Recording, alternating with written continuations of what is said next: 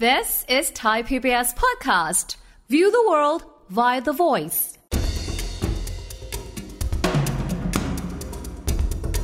ตลาดแรงงานเมื่อก่อนต้องการเงินต้องการคน เพื่อที่จะขับเคลื่อนเศรษฐกิจ แต่ตอนนี้เรามีเทคโนโลยีแทนคนได้ ครับ เพราะฉะนั้นคนเริ่มจะกลายเป็นภาระของตลาดแรงงาน เธออยู่ตรงเนี้ยสักพักหนึ่งธุรกิจอื่นจะกระโดดตามเธอ ธุรกิจที่อยู่เราเริ่มกระโดดตลอดเวลา นี่คือที่มาว่าทำไมยุคหน้าเนี่ยคนที่จะไปกับธุรกิจได้ต้องกระโดดพร้อมธุรกิจ การที่ธุรกิจกระโดดตามโอกาสให้เร็ว คนจะไปได้ต้องเป็นซูเปอร์เป็ด ครั ค บ นคนหนึ่งจะทำอาชีพเดียวเกือบตลอดชีวิต อ่า ผู้ชำนาญการ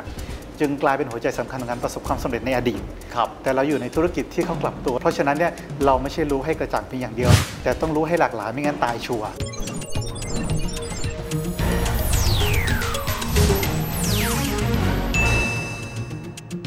สวัสดีครับท่านผู้ชมครับ ยินดีต้อนรับเข้าสู่รายการเศรษฐกิจติดบ้านนะครับ ในยุคนี้ครับบริบทสังคมเปลี่ยนแปลงไปค่อนข้างเยอะอุตสาหกรรมไม่ว่าจะเป็นแขนงไหนก็ตามเปลี่ยนแปลงไปค่อนข้างมากครับ แน่นอนความต้องการแรงงานก็เปลี่ยนแปลงไปด้วย ปัญหาก็คือว่าน้องๆ รุ่นใหม่ที่อยู่ในตลาดแรงงาน หรือกำลังจะเข้าตลาดแรงงาน อาจจะถามว่า เอ๊ะ แล้วทักษะแบบไหนกันแน่ที่เป็นที่ต้องการของตลาด เราจะต้องรู้เท่าทันตลาดแรงงานยุคนี้อะไรกันบ้าง วันนี้มาคุยประเด็นนี้กันนะครับกับอาจารย์ประจำคณะเศรษฐศาสตร์นะครับมหาวิทยาลัยธรรมศาสตร์ ดรเกียรติอนันต์ลวนแก้วครับอาจารย์สวัสดีครับ สวัสดีครับ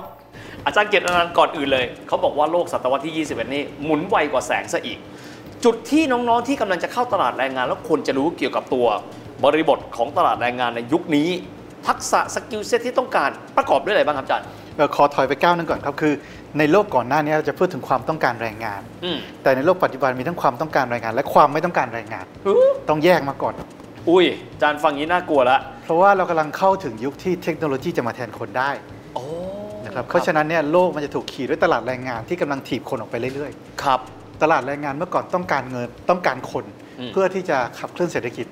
แต่ตอนนี้เรามีเทคโนโลยีแทนคนได้ ครับ เพราะฉะนั้นคนเริ่มจะกลายเป็นภาระของตลาดแรงงาน โอ้โหอาจารย์ ถ้ามองภาพแบบนี้เนี่ย เพราะฉะนั้นตลาดแรงงานจะดูเดือดมาก แล้วมันคือการต่อสู้เพื่อจะอยู่รอดให้ได้ เทคโนโลยีที่เป็นคู่แข่งของคนมันถูกสร้างมาได้วยศูนย์กับหนึ่ง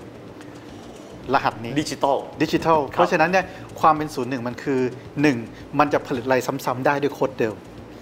แล้วก็สองเนี่ยไม่ว่าจะมันจะเปลี่ยนอะไรก็ตามหรือแทนอะไรก็ตาม มันต้องเป็นสิ่งที่เกิดขึ้นซ้ำๆดังนั้นอย่างแรกที่เราต้องประเมินตัวเองคือหนึ่งงานของเราเป็นงานซ้ำหรือเปล่า โอ้ อะไรก็ตามที่เป็นงานซ้ำๆเกิน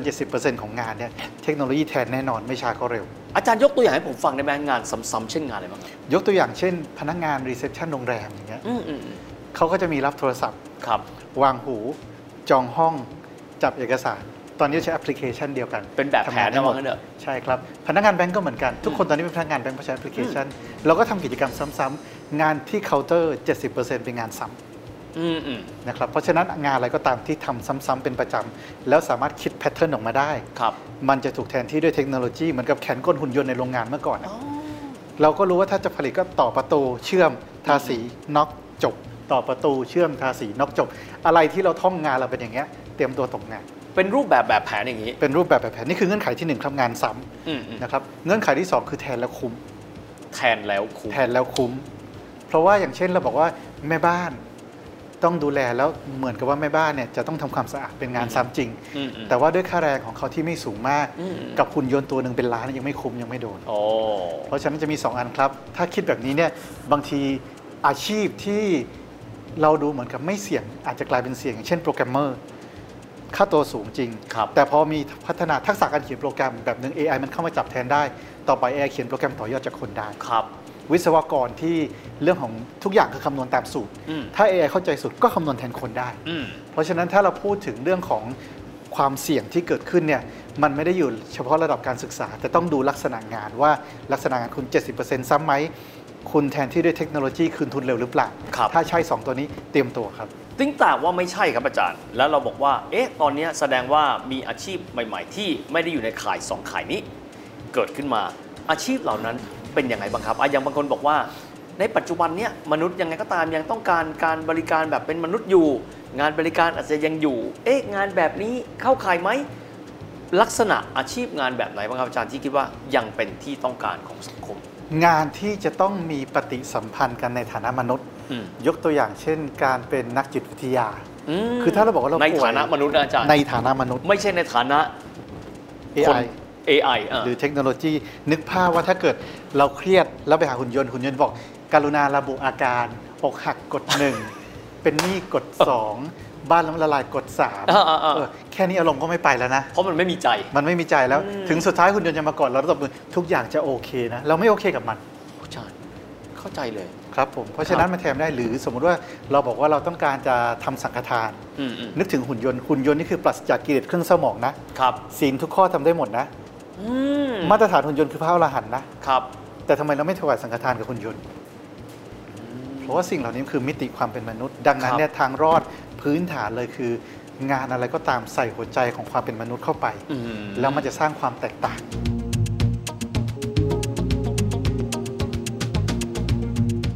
อาจารย์ครับ พูดถึงคำคำหนึ่งที่เราจะได้ยินอยู่ค่อนข้างบ่อยคำว่า K-shape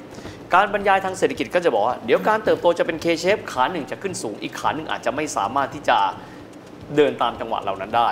K-shape อย่างเงี้ยมันมีปรากฏการณ์อะไรที่มีความที่ส่งผลกระทบต่อตลาดแรงงาน หรือภูมิทัศน์การจ้างงานในอนาคตไหมครับ จริง ๆ มันฉีกคนอย่างรุนแรงนะครับ เพราะว่า K-shape เนี่ยมันจะเริ่มจากการปรับตัวทางธุรกิจ อืม ทุกครั้งที่เกิดวิกฤตมันคือการคัดสรรตามธรรมชาติของทางธุรกิจ ธุรกิจกลุ่มที่ปรับตัวให้รอดได้ ครับ มันจะพุ่งขึ้น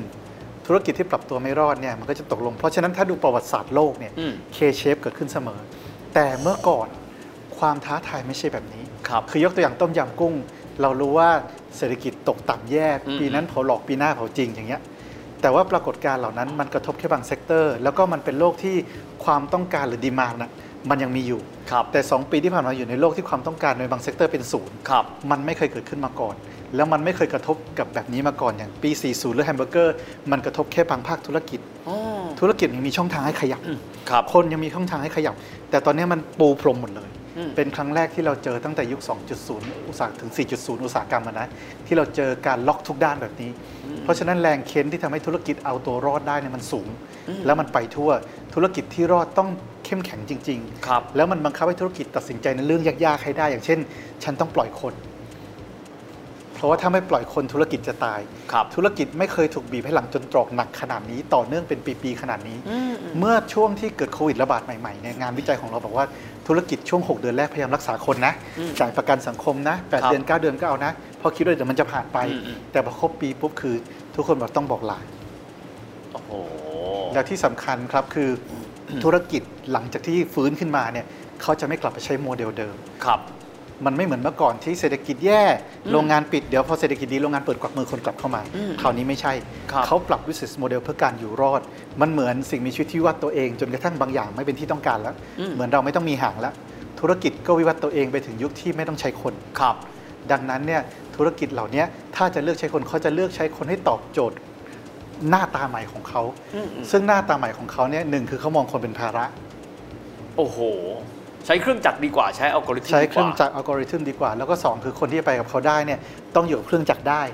แล้วก็ต้องพร้อมจะใช้ยุทธศาสตร์ใหม่ คือเราเคยได้ยินคำว่า red ocean อืมอืม red ocean นี่คือยุคที่หน้าน้ำใครก็แห่กันไปแข่งด้วยกัน แล้วก็แข่งกันเลือดสาดเลย เลือดสาดเลย แล้วก็มี blue ocean ถ้าเตยทีกันตรงนั้นน่ะฉันแล่นเรือไปทางนี้ ตรงนี้คลื่นสงบลมสงบฉันไปจับปลาของฉัน เพื่อจับกลุ่มลูกค้าเฉพาะทาง น่านน้ำใหม่ น่านน้ำใหม่ ตอนนี้มันเป็นโอเชียนจัมปิ้ง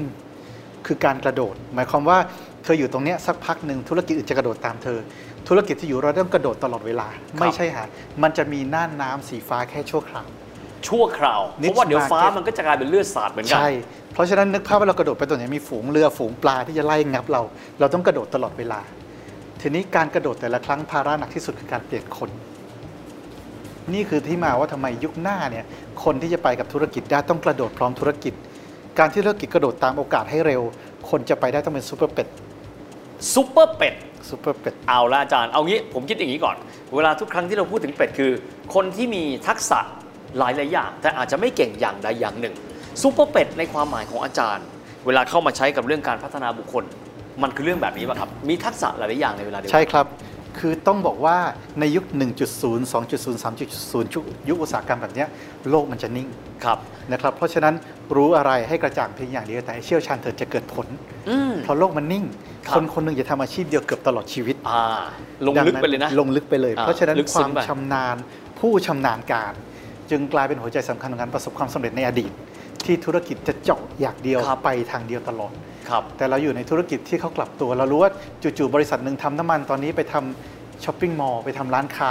ขยับไปทำอสังหาริมทรัพย์เราเห็นภาพการเปลี่ยนแปลงแบบนี้ กระจายอุตสาหกรรมของตัวเองไป ใช่ ข ครับ ยายไป กระโดดไปแบบนี้ เพราะฉะนั้นเนี่ยเราไม่ใช่รู้ให้กระจ่างเพียงอย่างเดียว แต่ต้องรู้ให้หลากหลายไม่งั้นตายชัวร์ รู้ให้หลากหลายไม่งั้นตายชัวร์ และต้องรู้ให้เร็วด้วยครับ เพราะว่าทุกครั้งที่ธุรกิจกระโดดเนี่ยมันต้องทิ้งทักษะบางอย่าง แล้วเรียนรู้ทักษะใหม่ ครับ การเป็นซูเปอร์เป็ดหมายความว่าหนึ่งเนี่ยต้องรู้พื้นฐานรอบด้าน อืมอืม เพื่อให้รู้ว่าไหนจะต้องหยิบสกิลไหนมาใช้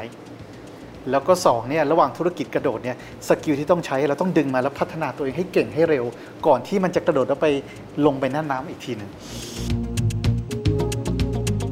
หลายคนบอกแบบนี้บอกว่าสมัยก่อนเนี่ยเรียนวิชาใดวิชาหนึ่งเนี่ยก็อยู่ไปได้แทบจะเป็นเอ่อถาวรวัตถุไป ครับ แล้ว แต่ระยะหลังนี่เขาบอกว่าความรู้นั้นยิ่งกว่ามาม่าแต่เป็นมาม่าที่ต้มแล้วนะครับ ครับ คือแป๊บเดียวก็อืดแล้ว ครับ หมดอายุไปด้วย ผมถามอาจารย์แบบนี้ปกติเวลาสังคมไทยจะเกิดอะไรขึ้นเนี่ยเราจะไม่ได้เกิดขึ้นเป็นสังคมแรกหรอก ครับ เพราะว่าสังคมเราเนี่ยมีระดับการพัฒนาที่ช้ากว่าสังคม อืม พัฒนาอื่น เช่นสหรัฐอเมริกา ยุโรป ญี่ปุ่นจีนแบบนี้ อาจารย์เล็งเห็นอะไรบ้างจากสังคมที่พัฒนาแล้วเหล่านั้น และสิ่งเหล่านี้มันจะเกิดเหมือนเมืองไทยอย่างไร อะไรคือสิ่งเสียงเพรียกเตือนจากประเทศที่เขาพัฒนาแล้ว และเตือนใจพวกเราว่านับแต่นี้เราจะเป็นคนแบบเดิมไม่ได้อีกต่อแล้วครับ โอเคในทางเศรษฐศาสตร์เราจะบอกกลไกตลาดไม่มีสัญชาติ อืม เพราะฉะนั้นเนี่ยในแง่ของเศรษฐกิจกลไกการปรับตัวในประเทศหนึ่งเนี่ยถ้าเรามองไปแล้วเรียนรู้จากเขาว่าเราจะรู้ว่ามีอะไรที่ต้องระวังบ้าง อืม นะครับอันนี้เราเห็นแล้วว่าการปรับตัวเชิงโครงสร้างจะเกิดขึ้นเหมือนกันหมด แล้วบทเรียนจากต่างประเทศก็คือ คนของเขาในช่วงเวลาแบบเนี้ยเขาจะถีบตัวเองเรื่องการเรียนรู้ อืม อย่างแรกคือต้องลืมให้เป็น เราชอบพูด re skill up skill แต่ความจริง d skill คือลดมัน ผม ก่อน ขอ เป็นดี ขออนุ ค ญา รับตถามลืมให้เป็นปกติใคร ๆก็บอกว่า อย่าขี้ลืม อันนี้ลืมให้เป็นแปลว่าอะไรครับอา ลื จาม รย์ ให้เป็นครับ คือปกติเรากินกาแฟเราบอกดีแคฟคือไม่ใส่คาเฟอีนใช่ไหม ค ค รั รับ บดีสกิลเนี่ยคือต้องทิ้งทักษะเก่าบางอย่าง ไม่งั้นเราจะไม่เหลือช่องว่างไว้เติมทักษะใหม่มันคือ สกัดมันออก ใช่มันเหมือน เพื่อให้ ปรัชญา จะได้มีช่องว่างให้เติมเต็มสิ่งใหม่ ใช่ เพราะบางทีทักษะเก่ากับใหม่มันค้านกันยกตัวอย่างเช่นเราเป็นช่างเชื่อม อืม แล้วเราคุ้นชินกับการเชื่อมแบบที่เราต้องเชื่อมใช้สายตาใช้มือ แต่วันหนึ่งหุ่นยนต์มาแทนแต่เราต้องการคนที่มาคุมหุ่นยนต์อีกทีหนึ่งเราเราต้องทิ้งทักษะการเชื่อมด้วยความรู้สึก มาเป็นความสามารถในการอ่านมิเตอร์ตรงนี้ ไม่ใช่ให้หุ่นยนต์เดินตามอารมณ์ความรู้สึกเราแล้ว ครับ เพราะฉะนั้นเนี่ยแผนของประเทศพัฒนาแล้วเวลาเขาพูดถึง up skill re skill เขาจะพูดถึง d skill ก่อนทักษะไหนที่ต้องถอด ครับ เพื่อให้มีทักษะใหม่ไปแทนที่ โอ้โห อาจารย์ ฟังแล้วน่าตื่นเต้นท้ายที่สุดนี้อาจารย์อยากจะฝากบอกอะไรกับน้องๆ ซึ่งณเวลานี้กำลังจะเดินหน้าเข้าตลาดแรงงาน รวมถึงคนรุ่นอย่างเรา ครับ ซึ่งแน่นอนว่าเรามีเรามีอาจจะมีประสบการณ์เดิม เราจะมีความทรงจำเดิม ซึ่งอาจจะไม่ง่ายนักในการที่จะถอดมันออกไปครับอาจารย์ เราจะอยู่ในโลกที่คาดการณ์อะไรไม่ได้ ครับ อย่างเต็มที่ เพราะฉะนั้นอาชีพที่เรามีอยู่ในวันนี้อีก5ปีมันจะหายไป ขอให้อยู่แบบเตือนตัวเองเสมอว่าฉันจะตกงาน อืมอืมอืม และคิดเสมอว่าถ้าฉันจะตกงานฉันจะทำอะไรต่อ อยู่อย่างไม่ประมาทครับ พอเราคิดแบบนี้หนึ่งคือฉันต้องเรียนรู้ตลอดเวลา ครับ สองคือฉันต้องบริหารค่าใช้จ่ายสามคือฉันต้องมีงานหลายทาง แล้วก็สี่เนี่ยฉันต้องมีแผนสำรองว่าถ้าตกงานแล้วไปไม่รอดฉันจะไปไหน สมัยก่อนมีมรณานุสติ แต่วันนี้ไม่ใช่แล้วนะครับ ครับ เราคงจะต้องมีการตื่นสติตัวเอง ภายใต้โลกที่บอกว่าหมุนเร็วกว่าสปีดของแสงซะอีก อยากจะคุยกับอาจารย์นานกว่านี้ แต่น้องๆบอกว่าเฮียเวลามันหมดแล้ว ดังนั้นขอบคุณอาจารย์มากนะครับขอบคุณอาจารย์มากครับ สวัสดีครับ นั่นเป็นภาพรวมนะครับ ฟังดูแล้วอาจจะน่ากลัวครับว่าเราวิ่งไปถนนที่อยู่หลังเราค่อยๆ ระเบิดไปเรื่อยๆ เราต้องวิ่งข้างหน้าอย่างเดียว เราจะอยู่กับที่ไม่ได้ ถ้าไม่เช่นนั้นเราอาจจะตกเทรนด์ของโลกด้วยนะครับ ฟังแล้วอาจจะน่ากลัว แต่นี่คือสิ่งที่มันเป็นความเป็นจริงครับสำหรับวันนี้เวลาของรายการหมดลงแล้วนะครับ แล้วยังไงก็ตามพบกันใหม่โอกาสหน้ากับเรื่องราวดีๆ แบบนี้กับรายการเศรษฐกิจติดบ้าน วันนี้ลาไปก่อนสวัสดีครับ